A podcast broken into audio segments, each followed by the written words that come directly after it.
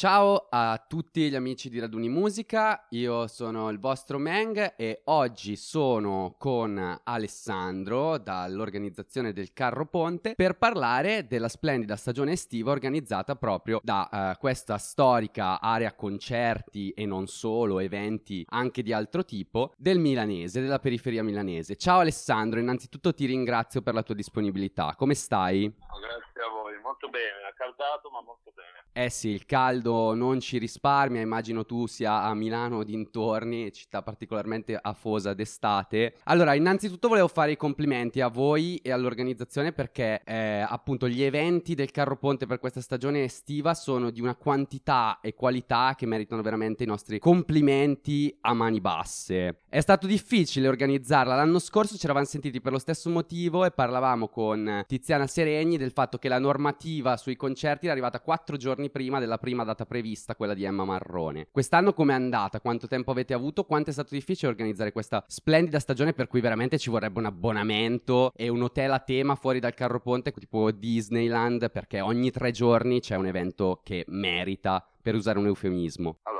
Ringrazio per i complimenti. Sicuramente è una stagione incredibile, siamo anche noi molto contenti di come, di come è, è, uscita. Le difficoltà sono state... Uh principalmente per il ritardo con cui è stato comunicato diciamo, le riaperture ufficiali, con le capienze ufficiali, con, praticamente senza le limitazioni delle sedute, eccetera. Quindi abbiamo dovuto, uh, come sempre, lavorare comunque dietro le quinte, poi incrociare le dita e aspettare che uh, ci dessero un po' il, il, via libera. Quindi diciamo la parte più difficoltosa è questa. E poi, poi riprendere un po' il ritmo, perché dopo due anni e mezzo, quasi fermi, non è facile ripartire uh, a lavorare con questi, diciamo, con questo timing. È logico che, uh, diciamo, il programma, uh, la qualità è molto alta, questo grazie agli artisti che accettano di venire a suonare al Caro Ponte.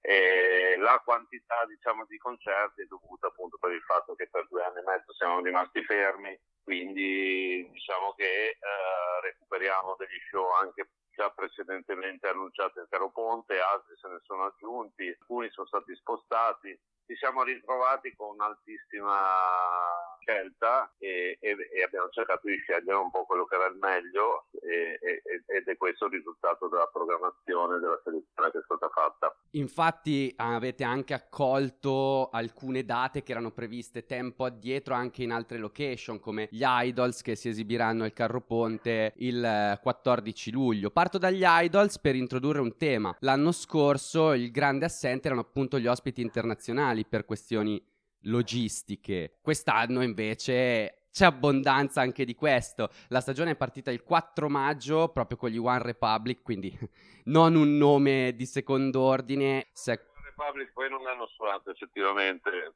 forse ti sei perso un passaggio, sì. poi hai avuto un problema alla gola, un'infezione alla gola, no? una laringite o qualcosa del genere, per cui quel concerto che era tanto atteso, che avrebbe anche poi inaugurato la stagione con un sold out uh, totale del Caro Ponte, e purtroppo non c'è stata. Diciamo che la partenza poi è stata con uh, il Second of Summer. Sì, sì, e poi seguite da Youngblood, Quindi, eccetera. Comunque, Youngblood, rapper americano, siamo sempre nell'internazionale. Ci sono gli Offspring, con anche una bella line-up prima di loro, eh, i già citati Idols, insomma, comunque non mancano anche, anche al netto della defezione degli One Republic. E appunto si parte giugno, si finisce a settembre inoltrato da da un mese a questa parte avete aggiunto la data di Fabri Fibra, il rap italiano è benissimo rappresentato, ma non solo, c'è Carmen Consoli. C'è eh, Ernia che fa due date di fila,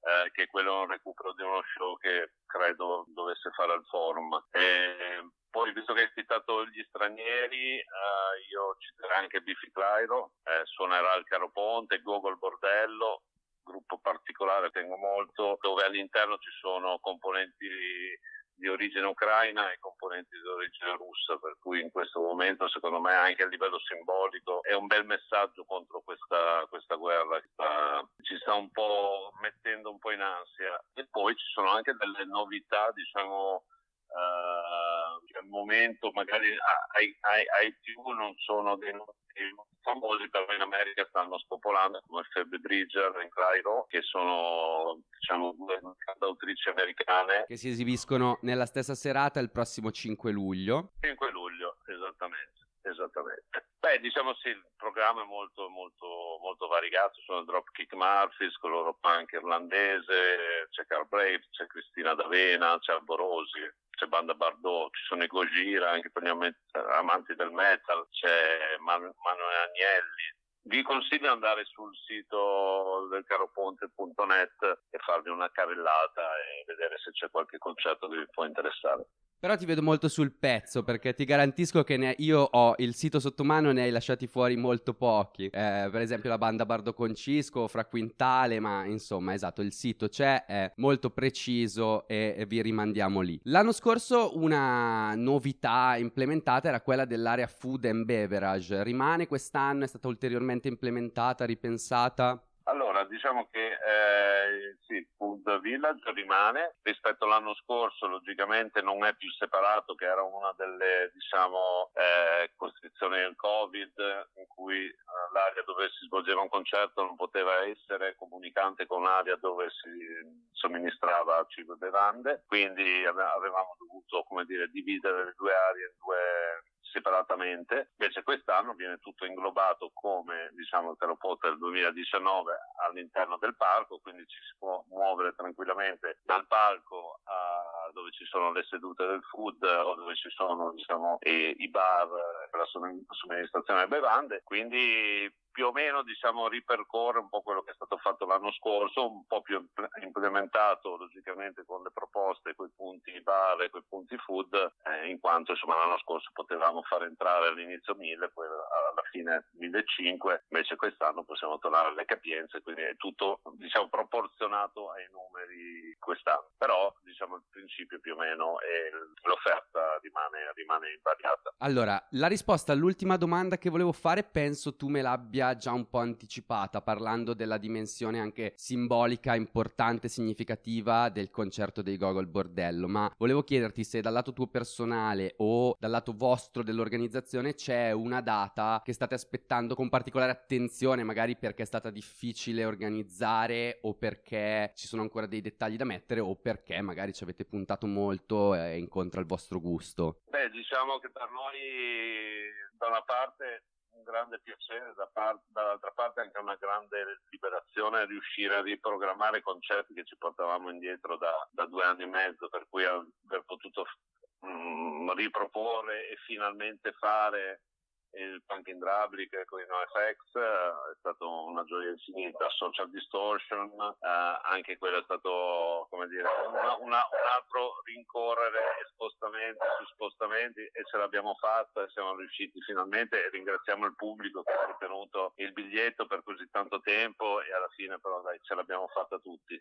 E adesso vabbè, il prossimo sicuramente è quello dei degli Offspring, che anche quello è un, un rinvio che, che, vogliamo portare a buon fine, però effettivamente la data, non so, è proprio per, per una questione simbolica che va al di sopra della musica, oppure eh, dimostra come la musica possa trasmettere dei messaggi importanti, è proprio quella di Gogol Bordello. Cioè avremo la, la, la, la possibilità di vedere musicisti eh, di nazionalità russa di nazionalità ucraina suonare sullo stesso palco. Chi conosce il Gogo Bordello sa che tipo di concerto è, che energia mandano, che positività mandano, per cui per me quello rimane forse il concerto più, più particolare proprio per questa, per questa, situazione che si porta dentro. Tenete presente che poi Gogol Bordello avrebbero dovuto finire questo tour europeo proprio a Kiev, proprio a casa loro, quindi eh, insomma dai, questa, lo, lo voglio menzionare come fuori da ogni